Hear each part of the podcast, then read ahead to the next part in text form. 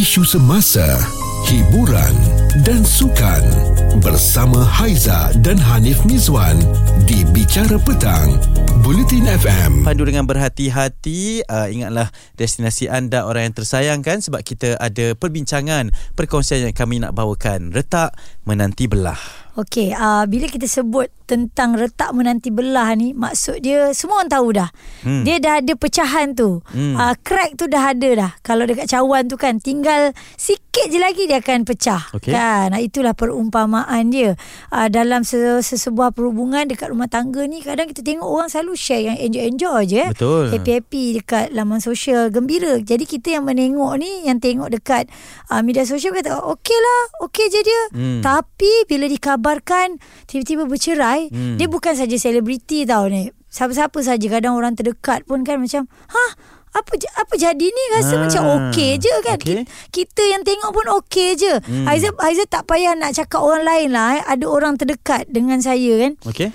Yang paling dekat dengan saya pun, saya tengok dia dengan suami, anak-anak semua enjoy. Hmm. Tiba-tiba, ha, tiba-tiba ada satu benda berlaku ni, kita pun tak tahu. Okay. Zaz, zaz, zaz, zaz. Eh, nak bercerai dah. Hmm. Ha, tu yang membuatkan kita jadi macam, kadang-kadang apa yang kita nampak dekat dalam media sosial, yep, ataupun apa yang dipamerkan tu, tak semestinya benda yang indah-indah sahaja. Betul. Ha, tapi yelah, dalam media sosial ni, of course lah orang nak share benda yang best. Betul, kan? Takkan nak kongsi benda yang bukan-bukan kan. Mm-mm. Tapi di sebaliknya kita tak tahu. Tapi bila balik semula ke perkahwinan ni, dalam perhubungan, biasalah gaduh-gaduh tu ada.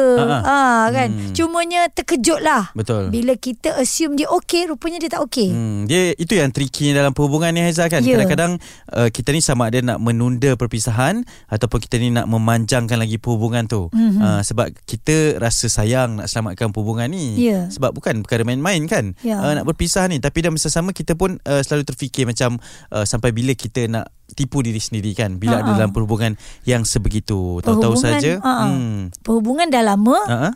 Lepas tu kalaulah contoh dah dua puluh tahun, dua puluh lima tahun kahwin, hmm. kan.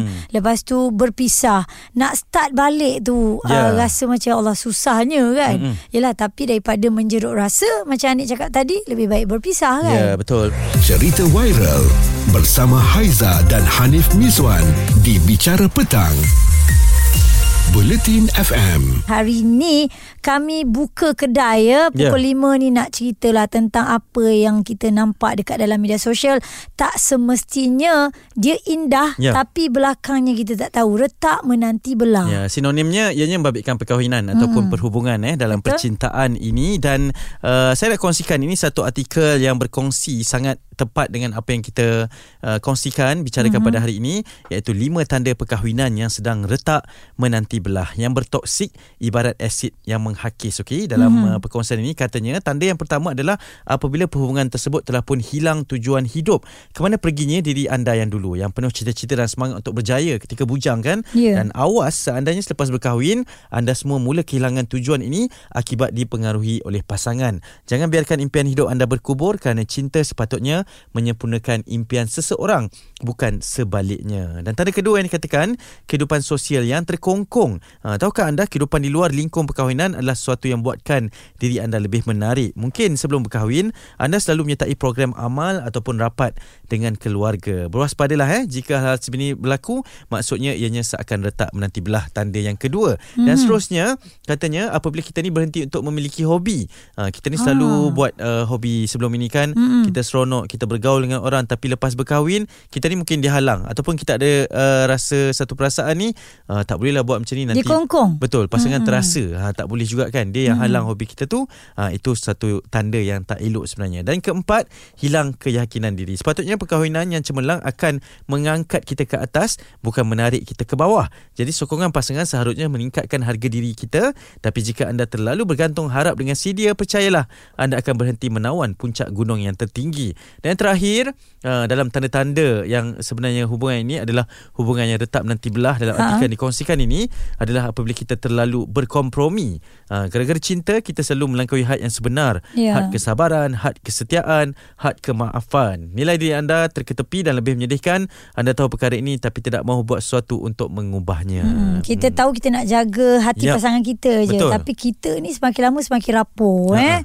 Dan uh, ada juga perkongsian di dalam uh, Instagram. Sekejap lagi Haiza nak berikan kepada anda. Ini Haiza dan Hanif Miswan di Bicara Petang, Buletin F M. Retak menanti belah, itu mungkin istilah yang sangat sinonim dengan perhubungan, percintaan, uh, mungkin hubungan suami isteri juga kan, pasangan keluarga yang bercinta. Mm-hmm. uh, Ini memang rata-rata yang kita kenal ada sahaja. Mungkin uh, kita pun pernah mengalami perkara sedemikian. eh? Ya, betul. Itu antara peribahasa yang selalu uh, orang gunakanlah. Perkara kecil yang akan menjadi besar, tinggal menanti petaka yang lebih besar lagi. Okay. uh, Ini apa yang dikongsikan menerusi Kamus Peribahasa dan Simpulan Bahasa Melayu lah.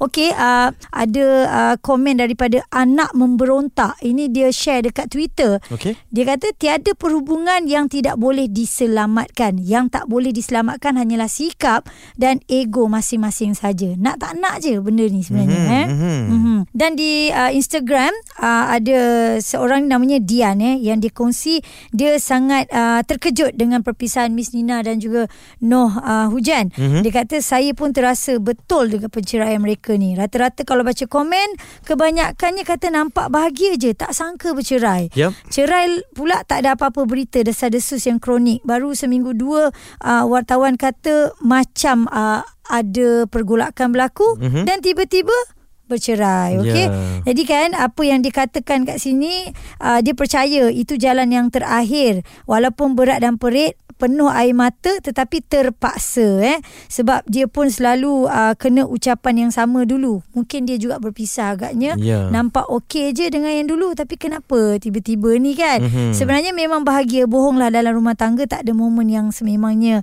uh, tak bahagia, tapi mungkin duka lebih banyak, sebab itulah penceraian dipilih. Pelbagai yeah. cara diikhtiar untuk pulih ni pasti, sebab ia bukan satu keputusan yang mudah. Ya, yeah. hmm. Okey, semua yang Haiza kongsikan tu kan satu keyword je lah. Mm-hmm. Nampak macam tak ada apa-apa, nampak yeah. macam bahagia, nampak saja kan. Yeah. Dan kita ni kan memang pelakon di atas muka bumi ni. Benar. Kan. Hmm. Uh, kita tahu kadang-kadang macam mana nak simpan, hmm. macam nak sembunyikan, dan hakikatnya itulah retak menanti belah saja, hanya tunggu satu momen saja hmm. uh, untuk pecah belahkan semua ni. Ya, yeah, berpisah, hmm. putus dan sebagainya. Bicara Petang bersama Haiza dan Hanif Miswan di Buletin F M. Cerita tentang retak menanti belah. Yep. Perkara yang dah sikit lagi, kalau ibaratnya cawan tu, kita dah nampak dah dia punya crack tu, jatuh sikit habis dah. Ya, dan mm-hmm. kebiasaannya berlaku dalam perhubungan, uh, mm-hmm. percintaan, perkahwinan, uh, perkahwinan suami dan isteri. Dan uh, yelah, kadang-kadang nak pendam ni sebab kita nak selamatkan sesuatu. Ada hati juga yang perlu dijaga. Kita ada Abang Mi. Abang Mi, macam mana retak menanti belah ni? Perkongsian daripada Abang Mi. Ampa isu ampa ni memang isu isu kebanyakan lah kan. Memang yeah. isu kebanyakan, berbagai-bagai isu ni. Okay. Jadi kita kita sembang kat sini cuma mungkin boleh jadi iktibar lah kan, kita ambil mungkin bagi pasangan yang ada masalah macam ni, apa retak menanti apa retak menanti belah ni. Mm-hmm. Ya, mungkin apa yang saya cakap ni boleh jadi iktibar lah. Sel, uh, selalunya dia akan jadi dekat apa orang yang berumah tangga lah. Ya. Yeah. Okey, jadi bila berumah tangga ni mesti ada, mesti kita bohong lah kalau kita tak ada, tak ada perang-perang dingin tu tak ada lah. Mm-hmm. Dan dia akan sampai jadi satu perang yang besar. Mm-hmm. Kan, biar mesti sampai sampai perang besar tu, sepatutnya kita kena tengok kesan dia kat orang sekeliling. Jangan kita kesan, tengok kesan kat kita dengan pasangan, kita tengok kesan untuk orang sekeliling dia tu. Okey. Mm-hmm. Ha, yelah, kan, mungkin sebab anak-anak ke keluarga yes, ke macam tu kan. Anak-anak kan? Keluarga. Mm-hmm. Okey. Ha, jadi jadi jadi untuk untuk nasihat lah kan, kita saya macam macam Abang Mi lah kan. Abang Mi ada, akan ada satu orang yang Abang Mi percaya bukan jadi daripada ahli keluarga, apa-apa masalah Abang Mi akan refer kat dia. Dan sebelum sebelum sebelum pasangan Abang Mi pun, sebelum dekat dekat pasangan Abang Mi, okey, orang ni adalah orang yang paling Abang percaya dan dialah tempat untuk Abang luah apa-apa kat dia. Hmm, ha, okey, maknanya jadi, selain ke, daripada isteri eh?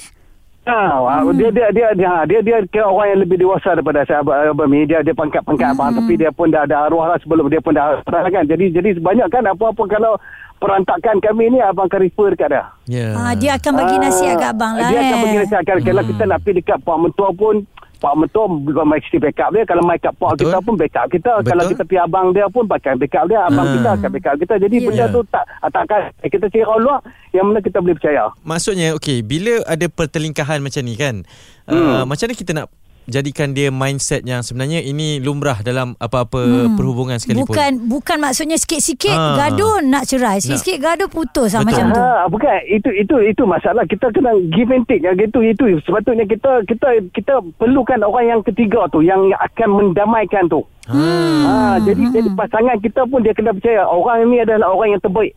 Hmm. Ha, jadi yeah. masuk masuk dekat situ situlah untuk kita rujuk. Tak ada keluarga saya, tak ada keluarga dia. Jadi hmm. orang tu orang yang yang tak ada sepa-sepa. Dia orang tu macam tiang tengah. Hmm. Jadi yeah. itulah kita kita akan report. Jadi kalau dia ada masalah, dia akan pergi juga kat situ. Hmm. Ha, jadi, jadi itu yang saya buat. Alhamdulillah. Memang kami pun ada perantakan. Tapi bila pergi report kat situ, okay, dia dapat nasihat. Okay, kita balik, kita ambil nasihat tu, insyaAllah. Cool down ha, lah abang jadi, eh. Ha, jadi hmm. cool down. Ha, betul, kan, betul. Kita boleh refer dengan pejabat agama. Tapi kita pergi situ, kita nampak, eh, apa sampai jadi besar macam tu. Bila pergi pejabat agama tu, kita yeah. akan nampak jadi besar. Patut hmm. mata-mata orang tengok pula pergi pejabat agama. Ini ada kes lah ni kan. Yes hmm. ha, yes, yes. So, tapi tu, tu, tu, tu nasihat saya, kalau kata pasangan berantakan, tengok dulu anak kalau ada anak. Kalau tak ada tak ada, tak ada, tak ada anak tu okey, hampa nak buat keputusan senang. Faham. Ha, kalau ada anak tu kesan tu, kita jaga kesan tu. Ha. Itu dia antara orang yang mencari orang lain ya, ya. supaya hmm. dapat menenangkan lah kalau ada apa-apa yang berlaku. Betul. Eh. Ada itu benarnya. Kan ha. ada benarnya, tapi dalam masa sama ada juga yang tak selesa nak kongsikan dengan orang lain. Hmm. Hmm. Cerita viral bersama Haiza dan Hanif Miswan di Bicara Petang, Buletin F M. Membawakan cerita hari ini tentang retak menanti belah. Kita yep. nampak pasangan uh, orang kan, kita tengoklah selalu kat dalam media sosial, eh indah-indah semua, uh, gembira, happy. Mm-mm. Tapi kita terkejut bila dikabarkan mereka berpisah. Ya, yeah. hmm. Ishaat mungkin ada perkongsian pengalaman berkaitan dengan retak menanti belah ni, Ishaat. Okey, baik. Berdasarkan pengalaman saya, uh, saya pernah juga bercerai lah. Mm-hmm. Karena okay. saya kahwin di usia muda ya. Mm-hmm. Tapi okay, namun sekarang saya dah ada keluarga yang baru. Okay. Okay, jadi pengalaman saya um, dan tugas saya juga adalah seorang kaunselor lah. Masyarakat kita masih lagi belum bersifat terbuka lah. Yang penting, yang paling utamanya jika adanya masalah yang timbul dalam rumah tangga. Okey. Uh, pertama sekali air keluarga tu perlu jaga. Yeah. Jadi bagaimana kita perlu menjaga air keluarga adalah kita pertama sekali perlu berbincanglah dengan suami isteri. Okay. Dan seterusnya apabila keputusan dah dibuat, kita perlu bagi tahu pada family. Hmm. Seperti mana pada awalnya kita berjumpa dengan keluarga kan, hmm. untuk masuk peminang dan yeah. sebagainya. Betul. Apabila berlaku penceraian pun kita perlu uh, beritahu. Uh, family keluarga. Bukan cerita uh, hmm. tahu keluarga, hmm. bukan isu yang berlaku, tapi kita bagi tahu mereka ke, uh, kita punya keputusan bagaimana. Okey. Okey. Okey. Uh, sebab dalam keluarga pun kita perlu jaga juga aib isteri kita kan, hmm. aib aib suami. Hmm. Dan seterusnya uh, jika suami isteri berbincang dan tak ada kata putus, uh, kita perlu uh, berjumpa dengan kaunselor lah. Kaunselor okay. di Jabatan Agama ada, di klinik kesihatan kita ada pegawai psikologi kaunseling. Mm-hmm. uh, dan dan dan um, disebabkan uh, wujudnya kaunselor ni, uh, jadi kat situ kita dah mempunyai um, seseorang yang boleh kita percaya. Yeah. Uh, sebab mm-hmm. kaunselor-kaunselor yang berdaftar ni bukan macam kaunselor sekolah kan. Mm-hmm. Yep. uh, jadi laporan ataupun cerita yang kita sampaikan pada kaunselor, Uh, mereka tidak akan menceritakan kepada orang lain lah, mm. uh, kerana ia tertakluk kepada akta kerahsiaan. Faham. Jadi di situ kita, okay, kita boleh gunakan kaunselor ni sebaiknya untuk selesaikan isu kita.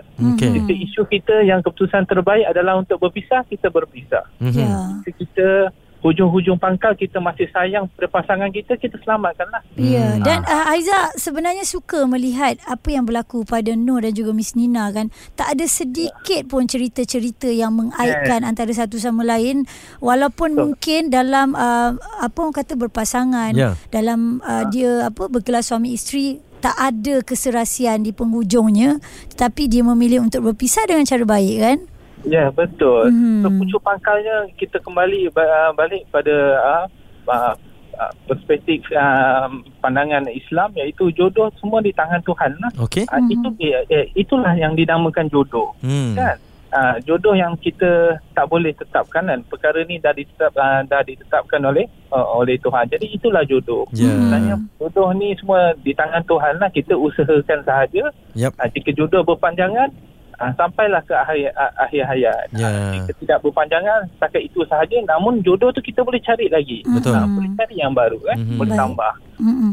Baik, uh, kita nampak kat sini kan uh, apa yang dikatakan tu antara satu uh, pujukan juga ni yeah. kan, nampak kat situ, jangan asalkan bila bergaduh je hmm. terus nak membelakangkan keluarga. Saya suka bila dia kata Mm-mm. kalau kita ada apa-apa ataupun kita dah ada keputusan, jumpa balik dengan keluarga. Yeah. Waktu kita suka kita jumpa. Betul. Kita tak suka kita tinggalkan hmm. macam tu. Macam mana kita nak ambil kan? Mm-mm. Macam tu juga kalau kita nak pulangkan, sekiranya Betul. ianya memerlukan kepada penyelesaian tersebut lah, eh. Dan diharapkan perkongsian kita ini Ya. Uh, retak menanti belah boleh memberikan manfaat kepada semua, termasuklah kepada kami, mm-hmm. Haiza dan juga Hanif kan, uh, dan kita nak raikan lah, maksudnya kalau ada perpisahan tu juga, uh, ianya merupakan satu keputusan untuk kita maju ke hadapan. Okey, cuma satulah eh hmm. gelas tu kalau dia dah crack, yeah. dah retak, Uh, kita nak tampal balik, okey, dia boleh pakai lagi, cuma kesannya tu masih ada. hmm, ha, Takkan kita, samalah Takkan sama Kita hmm. cuba perbaiki dan cantikkan lagi, dan pakai sebaik mungkin. yep. Isu semasa, hiburan dan sukan bersama Haiza dan Hanif Miswan di Bicara Petang, Buletin F M.